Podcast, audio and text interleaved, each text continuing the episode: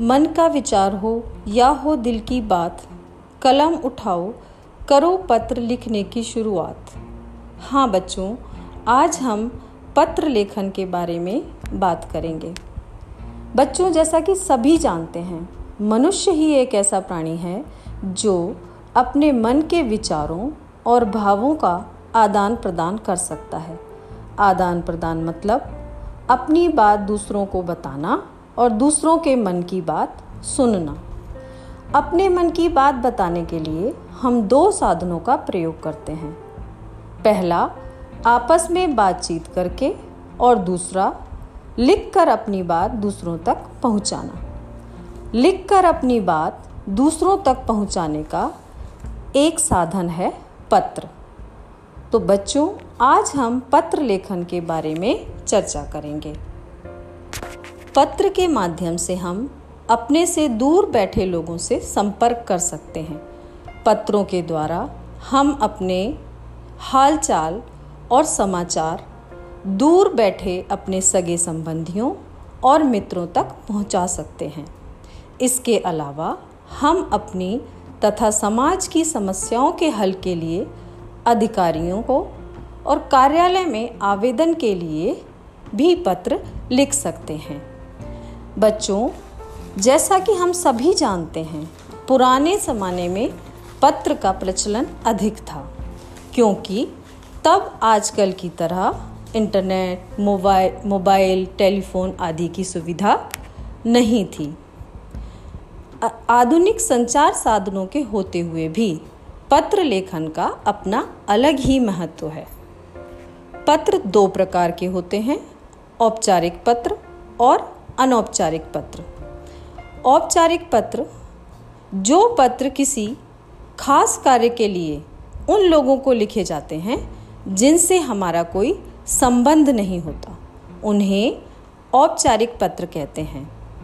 जैसे, प्रधानाचार्य को प्रार्थना पत्र, पुस्तकें मंगाने के लिए पुस्तक विक्रेता को पत्र, कविता छपवाने के लिए संपादक को पत्र आदि। दूसरे प्रकार के पत्र होते हैं, अनौपचारिक पत्र। जो पत्र किसी मित्र, सगे संबंधी या अन्य प्रियजनों को लिखे जाते हैं, उन्हें अनौपचारिक या पारिवारिक पत्र कहते हैं।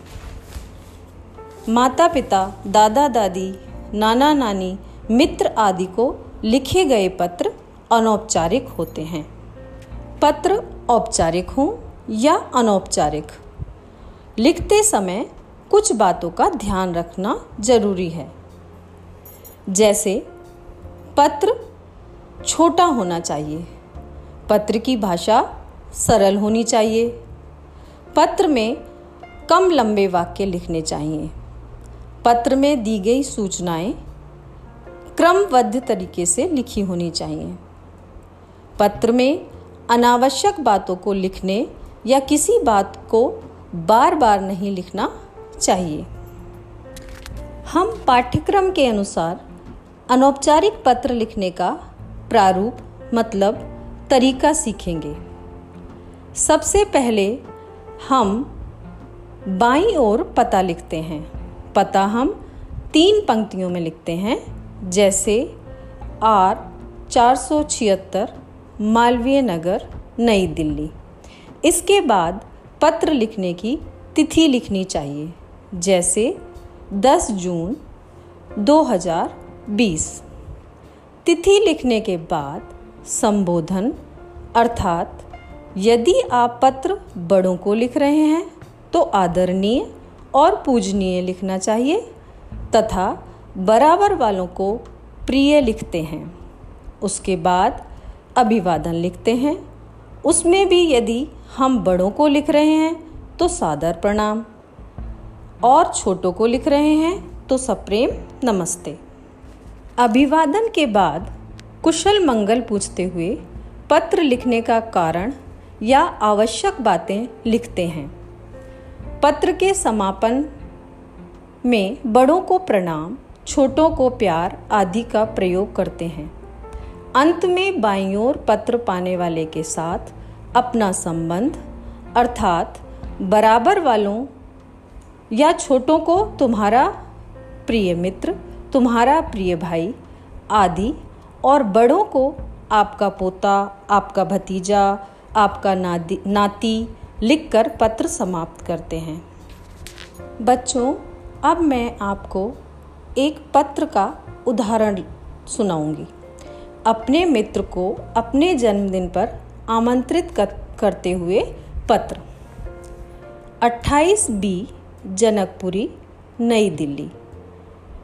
10 जून 2020 प्रिय मित्र नमन सप्रेम नमस्ते। तुम्हें यह याद दिलाने की आवश्यकता नहीं है कि मेरा जन्मदिन 20 जुलाई को आता है। हर साल की तरह इस बार भी मैं अपना जन्मदिन धूमधाम से मना रहा हूँ। मैं तुम्हें अपने जन्मदिन पर निमंत्रित करता हूँ। मैंने अपने सभी मित्रों को बुलाया है। तुम्हें भी अवश्य आना है। कार्यक्रम इस प्रकार रहेगा। प्रातः दस बजे हवन, दोपहर का भोजन तथा सायकाल चार बजे केक काटा जाएगा। और गीत संगीत का कार्यक्रम भी होगा। मुझे उम्मीद है कि तुम समय से पहले ही आ जाओगे। धन्यवाद। तुम्हारा प्रिय मित्र रोहन। अब हम दूसरा उदाहरण लेंगे अपने से बड़ों के पत्र का। अपने नाना जी को गर्मियों की छुट्टियों की योजना बताते हुए पत्र। 716 कमला नगर नई दिल्ली।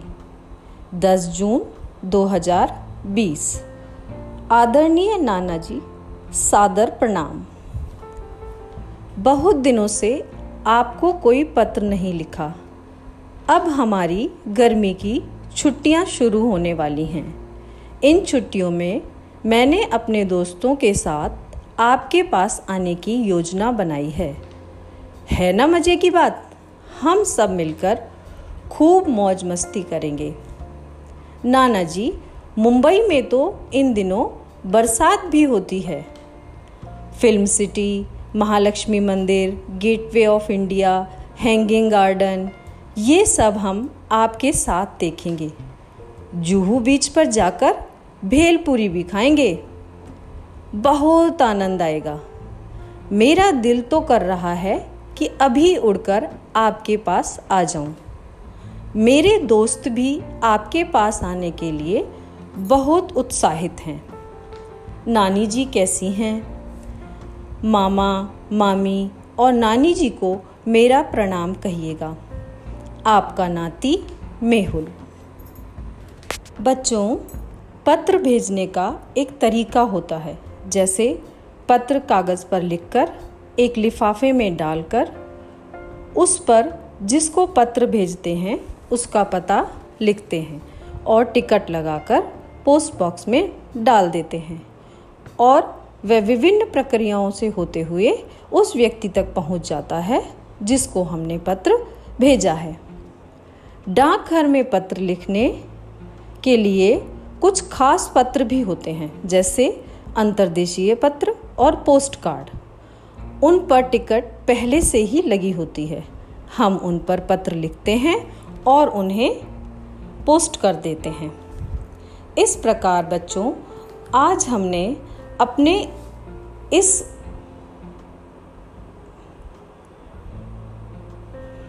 इस वार्तालाप में पत्र लेखन के बारे में जाना। आपको पत्र से संबंधी सभी नियमों की जानकारी हुई।